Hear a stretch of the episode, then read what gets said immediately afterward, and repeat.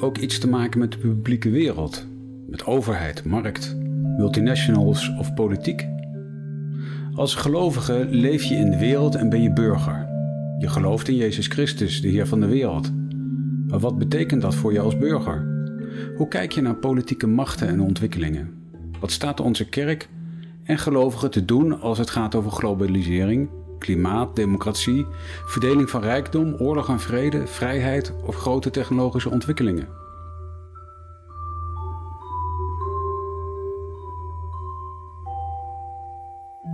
In negen verdiepingsdiensten gaan predikanten Johan Visser en Dick Wolters in op deze vragen onder het thema gelovige burgers. We zien dat de Bijbel verrassend actueel is om 21ste eeuwse burgers een weg te wijzen die zowel radicaal anders is als echt betrokken op de wereld van vandaag.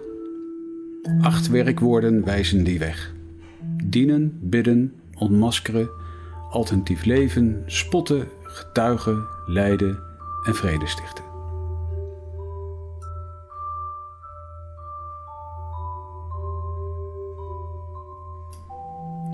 Dit is de zevende uit de serie van negen. Thema is getuigen. Voorganger is Dick Wolters. Het is opgenomen op 3 april 2022 in de Noorderkerk te Amsterdam.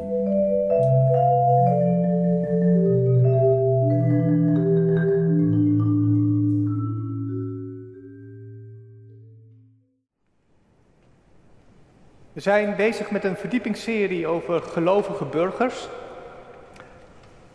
Acht verschillende werkwoorden komen voorbij. Werkwoorden die één voor één ons een soort gereedschapskist aanreiken.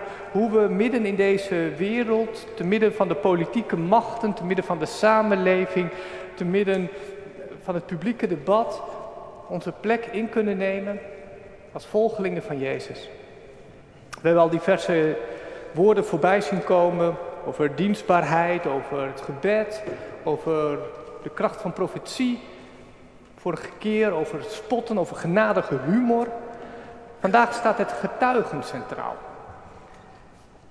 En een van de mooiste voorbeelden van een getuigenis, midden in het publieke debat misschien wel. Nou ja, dat zou misschien Paulus op de Areopagus kunnen zijn. Maar te midden van de machten en de krachten is het proces van Paulus, wat aan het eind van Handelingen staat beschreven. En ik lees een gedeelte daaruit zijn verdedigingsreden voor koning Agrippa. Hij is gevangen genomen, hij heeft zich beroepen op de keizer. Uh, Festus, Romeinse stadhouder, die weet niet helemaal goed wat hij met die Paulus aan moet. Maar op dat moment komt koning Agrippa, Herodes Agrippa, iemand uit het huis van Herodes, een Jood, die komt bij hem langs en die denkt, nou, deze Jood die begrijpt die Paulus misschien wel en die kan mij ook advies geven. En dan gaat Paulus voor Agrippa het nodige zeggen. Ik lees daar enkele versen uit.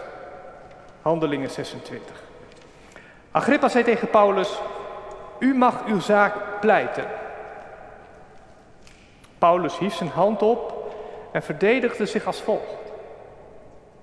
Ik prijs me gelukkig, koning Agrippa, dat ik me vandaag juist in uw bijzijn mag verdedigen tegen alle aanklachten die door de Joden tegen me zijn ingediend. Vooral omdat u zo goed op de hoogte bent van al hun gebruiken en onderlinge geschillen. Daarom verzoek ik u om welwillend naar me te luisteren. Het is alle Joden bekend welk leven ik sinds mijn vroegste jeugd te midden van mijn volk en in Jeruzalem heb geleid. Ze kennen me lang genoeg om te kunnen bevestigen dat ik als fariseer volgens de strengste richting van onze godsdienst heb geleefd. Nu sta ik terecht omdat ik hoop op de vervulling van de belofte die God aan onze voorouders heeft gedaan. Ook de twaalf stammen van ons volk hopen daarop en dienen God volhardend dag en nacht. Omwille van deze hoop word ik door de Joden aangeklaagd, majesteit. Waarom is het toch zo moeilijk te geloven dat God mensen uit de dood opwekt? Vervolgens gaat Paulus vertellen hoe hij op weg naar Damascus door Jezus geroepen werd. En dan lezen we verder vanaf vers 19. Ik heb dan ook gedaan wat me door deze hemelse verschijning werd opgedragen, koning Agrippa. En heb eerst aan de inwoners van Damascus en Jeruzalem en aan allen die in Judea wonen en later ook aan de heidenen verkondigd dat ze tot inkeer moesten komen en God moesten eren. En zich dienen te gedragen zoals dat bij hun nieuwe leven paste. Dat is de reden waarom de Joden me gegrepen hebben toen ik me in de tempel bevond en geprobeerd hebben me te vermoorden. Omdat God mij echter tot op de dag van vandaag bijstaat, blijf ik mijn getuigenis zonder onderscheid aan iedereen bekendmaken. En daarbij zeg ik niets anders dan wat volgens de profeten en Mozes moest gebeuren, namelijk dat de Messias zou lijden en sterven en dat hij als eerste van de doden zou opstaan om aan zijn eigen volk en aan de heidenen het licht te verkondigen. Toen Paulus dat tot zijn verdediging aanvoerde, riep Festus: U slaat wartal uit, Paulus. Het vele studeren drijft u tot waanzin. Maar Paulus zei: Het is geen, waar, geen wartal, excellentie, integendeel. Wat ik zeg is waar en getuigt van gezond verstand. Bovendien weet de koning waarover het gaat en daarom kan ik vrij uit tegen hem spreken. Ik denk, dat niet, ik denk niet dat iets hiervan hem is ontgaan. Het heeft zich immers niet in een uithoek afgespeeld. Koning Agrippa, hecht uw geloof aan de woorden van de profeten. Ik ben ervan overtuigd dat u dat doet. Agrippa zei tegen Paulus: Dadelijk krijgt u me nog zover dat ik me voor christen uitgeef. Paulus zei, of het nu dadelijk is of niet, ik zou tot God willen bidden dat niet alleen u, maar allen die nu naar mij luisteren, net zo worden als ik. Afgezien dan van deze boeien. De koning stond op.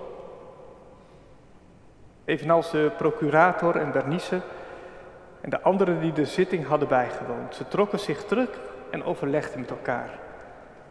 Deze man heeft niets gedaan dat met de dood bestraft moet worden, zeiden ze. En Agrippa zei tegen Festus, hij had al lang vrij kunnen zijn als hij zich niet op de keizer had beroepen. Tot zover de eerste lezing. Nog een paar versen uit de eerste brief van Petrus, hoofdstuk 3, vanaf vers 13. Petrus schrijft daar: En wie is het die u kwaad zal doen als u navolgers bent van het goede? Maar als u ook zou moeten lijden vanwege de gerechtigheid, dan bent u zalig. En wees niet bevreesd zoals zij bevreesd zijn. Laat u niet in verwarring brengen. Maar heilig God de Heere in uw hart. En wees altijd bereid tot verantwoording aan ieder die u rekenschap vraagt van de hoop die in u is. Met zachtmoedigheid en eerbied. En heb een goed geweten, opdat in datgene waarin zij kwaad van u spreken, als van kwaaddoeners, zij beschaamd gemaakt worden die uw goede levenswandel in Christus belasteren. Want het is beter te lijden als God dat wil, terwijl u goed doet, dan terwijl u kwaad doet. Tot zover de tweede lezing. Gemeente van onze Heer Jezus Christus. Het was oktober 2018. Misschien herinnert u zich dat fragment wel. Beatrice de Graaf was te gast bij DWDD. Ze kwam daar om te praten over haar nieuwste boek over Napoleon. En er werden allerlei verbanden getrokken naar de bestrijding van terreur op het Europese continent, ook vandaag de dag. Op twee derde van het gesprek haalde Matthijs van Nieuwkerk een krant tevoorschijn, Algemeen Dagblad, en haalde een interview aan dat Beatrice met de krant had gehouden. Staat dat jij gelovig bent. En dat jij gelooft dat het kwaad overwonnen is. Zo vroeg Matthijs. En help me even. Want ik zou dit zo graag willen geloven en ik ben op zoek naar het begin dat ik dit met je mee kan gaan maken. Dit was een van de eerste fragmenten die bij mij bovenkwam toen ik nadacht over het thema voor vanavond. We getuigen zijn binnen het publieke debat en een actueel voorbeeld daarbij.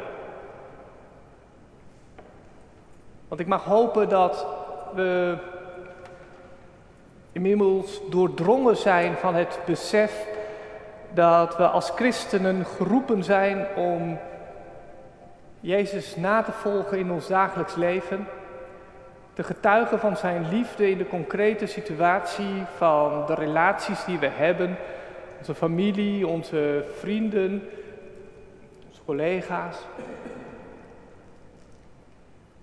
Maar daar wil ik het vanavond niet over hebben. Het gaat mij niet om die nauwe band van mensen direct om je heen waar je een relatie mee staat. Want in deze serie denken we na over ons publieke leven. Hoe zijn we gelovige burgers? Hoe zijn we christenen in de samenleving? In relatie tot de machten en krachten en de politiek. Dus hoe getuigen wij in het publieke debat? Niet als je met een vriend op de bank zit maar als je op primetime tv met 1 miljoen kijkers bovenop je neus gevraagd wordt naar de hoop. Tegelijkertijd zou deze inzet ook best wel eens gevaarlijk kunnen zijn. Zo, sommigen net al reageren zo van, dat gaan wij niet meemaken. Grote kans inderdaad dat wij dat niet mee gaan maken. Niet op deze schaal tenminste. Maar ik denk dat we allemaal wel een publieke ruimte hebben waar we niet zo comfortabel zijn als in onze eigen familie- en vriendenkring. Een ruimte eromheen, een buurtvereniging bijvoorbeeld, of de bestuursvereniging van je werk, de Rotary, de sportkantine. Of hoe ben je daar aanwezig als christen? En ik denk dat de antwoorden die we tot nu toe gegeven hebben op een bepaalde manier ons daar wel bij kunnen helpen. Over dienstbaarheid en over bidden. En soms ook over het zoeken naar gerechtigheid. Maar dat getuigen, dat we dat in zo'n situatie nog best wel eens ingewikkeld kunnen vinden. En dat komt denk ik ook door dat we een bepaalde tijdsgeest inademen waarin geloven op zich best mag, maar dat dat geloven dan wel beperkt moet zijn tot je eigen binnenkamer, tot je eigen privéruimte. En je mag het hooguit delen met familie en vrienden en mensen die naast staan. Maar hou alsjeblieft het publieke domein vrij. Hou het neutraal. Laat het daar niet over geloof gaan, want dat zou het samenleven nog best wel eens ingewikkeld kunnen maken. Wij zitten er toch ook niet op te wachten dat opeens islamitische evangelisten op straat ons aanspreken of ons proberen te bekeren dus laten we dat ook maar niet als christenen doen. En in zekere zin kan ik daar wel in meekomen. Ik denk dat we voorzichtig moeten zijn met wat we in het publieke domein zeggen. En misschien nog wel op een andere reden dan wat je vanuit buiten hoort. Namelijk om de zorgvuldigheid die ook met een getuigenis gepaard moet gaan. Namelijk dat je ook in staat moet zijn om mensen die aangeraakt worden door Christus te begeleiden, verder te helpen in discipelschap. En daarin werkt relaties gewoon veel sterker. Dat je met mensen wat opbouwt en met hen op weg trekt. Maar, zegt Petrus, wees altijd bereid tot verantwoording van de hoop die in je is. Want het kan zomaar gebeuren dat je in het publieke domein er wel naar gevraagd wordt. Hé hey joh, hoe zit dat? Jij gaat toch ook naar de kerk? Hé hey joh, wat doen jullie daar eigenlijk nog op zondag? Wees altijd bereid tot verantwoording van de hoop die in je is. En het triggerde me dat Petrus het in de context van dat openbaar getuigenis, het heeft over de hoop. Want over hoop ging het ook in dat gesprek tussen Beatrice en Matthijs. En over hoop gaat het ook in de rechtszaal van Paulus. Omwille van deze hoop, zegt Paulus, word ik aangeklaagd. Hoop. Zou dat het kunnen zijn wat wij als christenen in te brengen hebben in het publieke debat? Lijkt me niet eens zo'n hele gekke gedachte. Dat datgene waar wij verschil in kunnen maken, is dat we een boodschap van hoop hebben. Moet je eens kijken wat voor wanhoop er allemaal in deze wereld is. Wij dachten in Europa de boel netjes onder controle te hebben. En oorlog ons continent te hebben uitgebannen. Met allerlei verdragen en afspraken.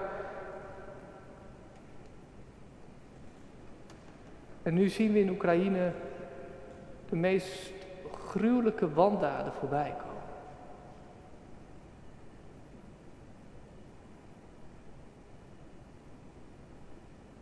En je hoort soms politieke analisten die het ook gewoon niet kunnen duiden. Wanhoop. Of als ik milieuactivisten hoor, die onze ogen proberen te openen voor, voor de catastrofe waar ons planeet of afkoerst. Ene toekomstvisie is nog zwartgalliger dan de andere. Er is geen hoop voor deze wereld. Dat is de boodschap die ik voortdurend om mij heen hoor. Ja, er was een tijd dat wij geloofden in de rationaliteit van de mens. Dat wij als mens, als verstandige wezens, steeds in vooruitgang, technisch, moreel ook, in staat zouden zijn om van deze wereld een goede plek te maken. Er is bijna niemand meer, toch, die dat vasthoudt. Rutger Brechtman die schreef zo'n twee jaar geleden een boek, De meeste mensen deugen. Ja, gelukkig maar. Klopt ook. Niks mis mee. De meeste mensen deugen. God zij dank. We zijn immers geschapen naar het beeld van God. Als dat niet waar zou zijn, dan zou God ook niet deugen. Het probleem is dat er tussen die mensen ook een enkele psychopaat zit.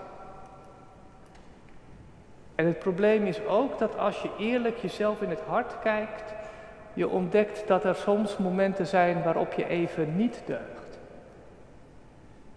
Afgelopen week zat Rutger Bregman bij de avondshow van Lubach en hem werd gevraagd naar zijn boek. En of hij nou op sommige punten anders dacht.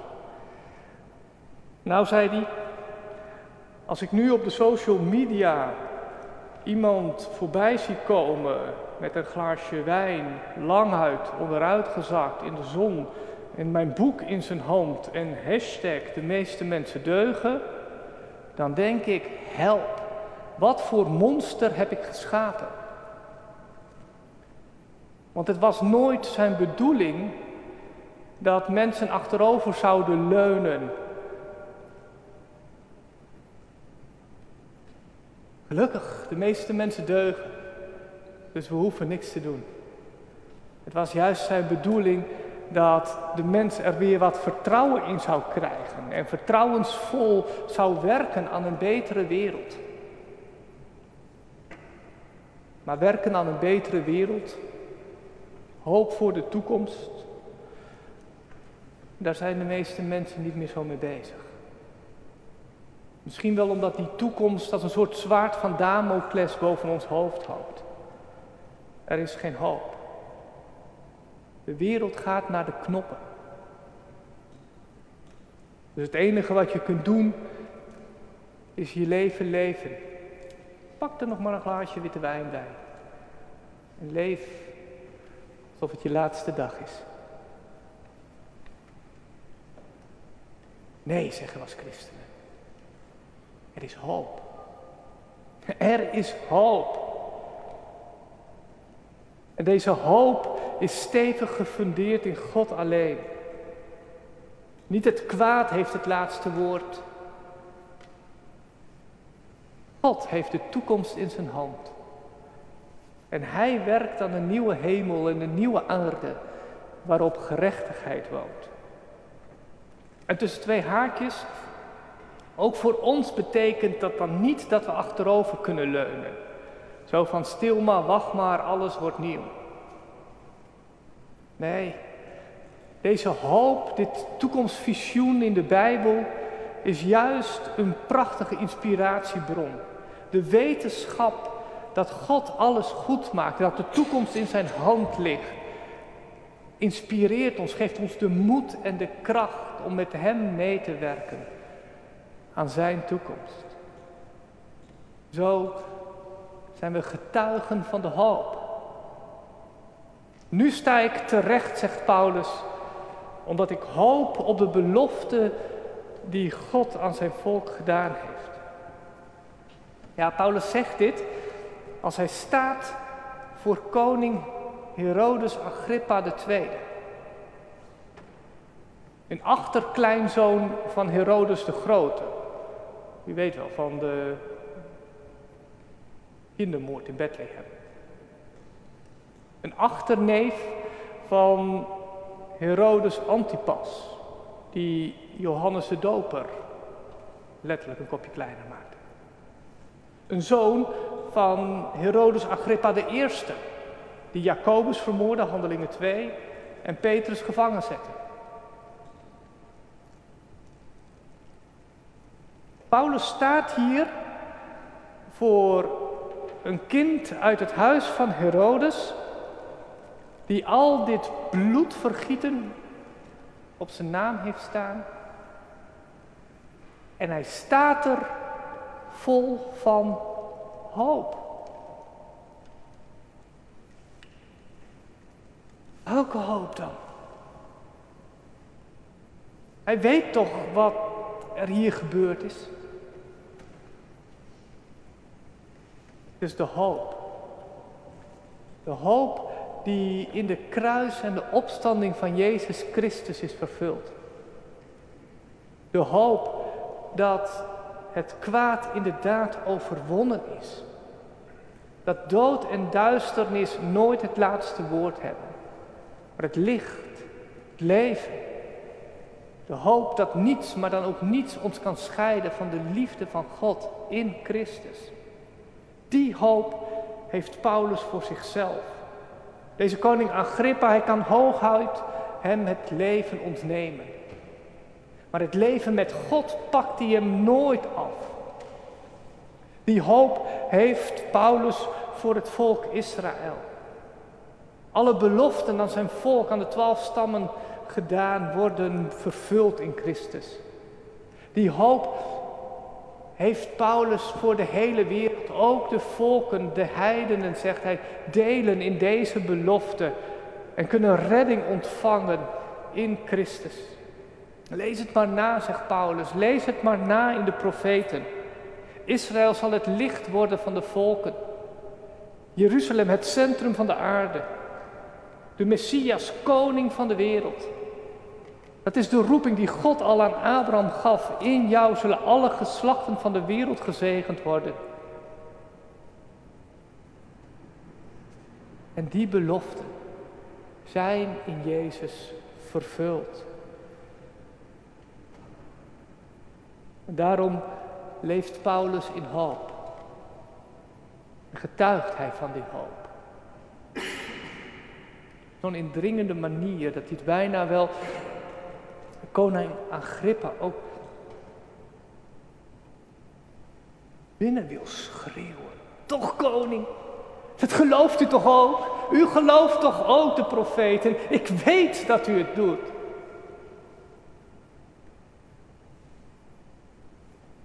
Als het dus gaat om ons getuigenis in het publieke domein,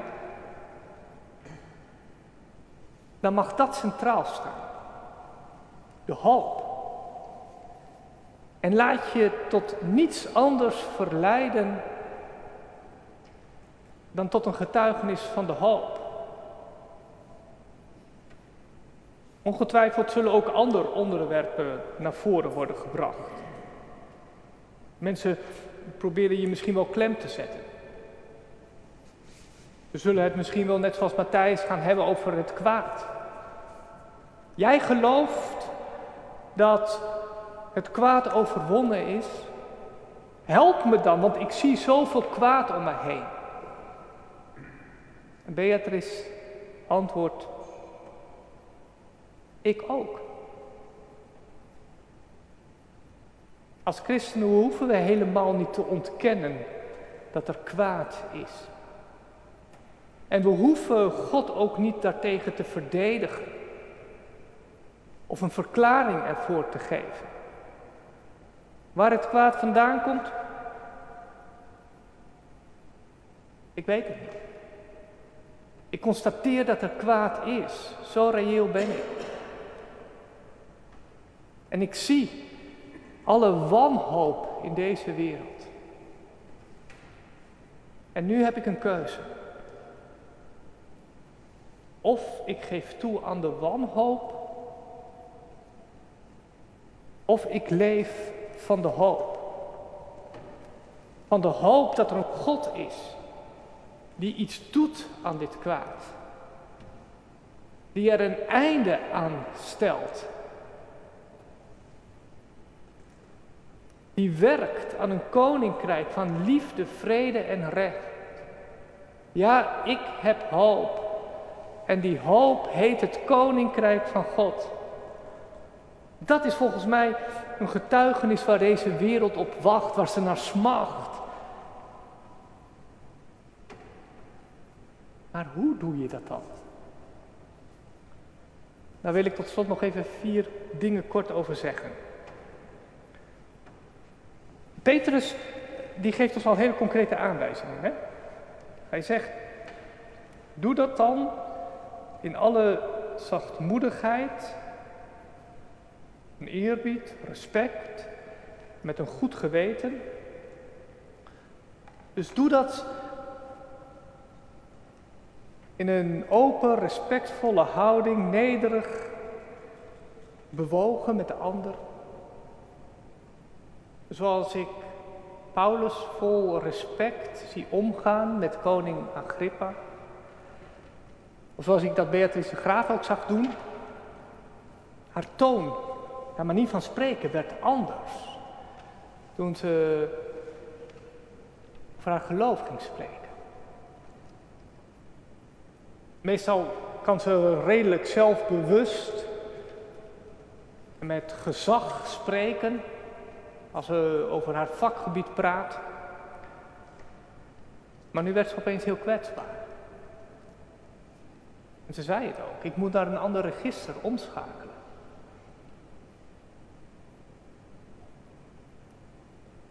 En juist die kwetsbaarheid maakt het sterk. 1 miljoen kijkers kunnen je afbranden, maar ze kunnen die hoop die diep van binnen is, nooit van je afpakken. En daarom durf je zelfs kwetsbaar te zijn voor zo'n miljoenen, miljoenen publiek. Het tweede wat me opvalt, is dat Paulus het heel persoonlijk houdt. Ik heb een deel van de toespraak weggelaten, kun je thuis nog nalezen. Maar dan vertelt hij over zijn roeping op weg naar Damascus. En dan eindigt hij met, als mij op deze manier door God in een visioen de dingen duidelijk zijn gemaakt, dan kan ik toch niet anders dan dit getuigenis geven. En hetzelfde zag ik Beatrice de Graaf. Ze vertelde over haar onderzoek naar overlevenden van de Holocaust en hoe ze in de gesprekken die ze met hen had, hoorde van de hoop. Hoe voor die slachtoffers de hoop cruciaal was om het vol te houden. En ze zei, als zij, deze slachtoffers, dit tegen me zeggen, dan kan ik toch niet anders dan hun hoop serieus nemen. Ik kan niet anders. Dat is wat Paulus zegt. Luther zei het ook, hè? Hier sta ik, ik kan niet anders. Beatrice zei het.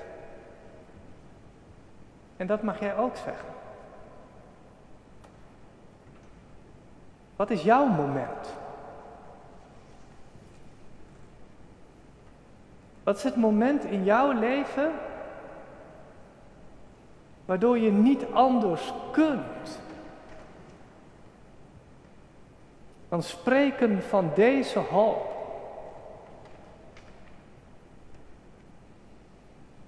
Waar heeft God jouw leven geraakt?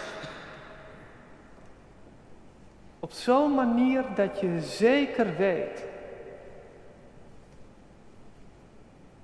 Het kwaad is overwonnen. En in Christus is er leven. En ik kan niet anders dan hiervan getuigen. Hou het dicht bij jezelf. Het derde is dat in het getuigenis je ook best wel naar de ander toe mag. En de ander mag vragen. Paulus doet dat heel direct naar Agrippa. Hè? De koning, u gelooft het toch ook? Beatrice deed dat wat suggestiever. Die zei naar Matthijs toe, geloof is als een sprong in het diepe. Jij bent op zoek naar waar je kunt beginnen met mij, mij te, te volgen, maar je moet ergens een sprong durven te wagen. Jezelf volledig overgeven, loslaten, in Gods hand geven. Waar sta jij? Vraag dat maar aan de ander. Wat is jouw hoop? Waar zit jouw wanhoop? En durf je je daarin toe te vertrouwen aan God? En het vierde, het laatste, is dat we dat ook wel met humor mogen doen. Over genadige humor ging het vorige week. En, ik vind die slotopmerking van Paulus toch echt, echt, echt een schitterende vorm van, van genadige humor. Ik weet niet of het jullie opgevallen is. Dan zegt hij, of het nu dadelijk is of niet, ik zou tot God willen bidden dat niet alleen u, maar allen die naar me luisteren net zo worden als ik, afgezien van deze boeien.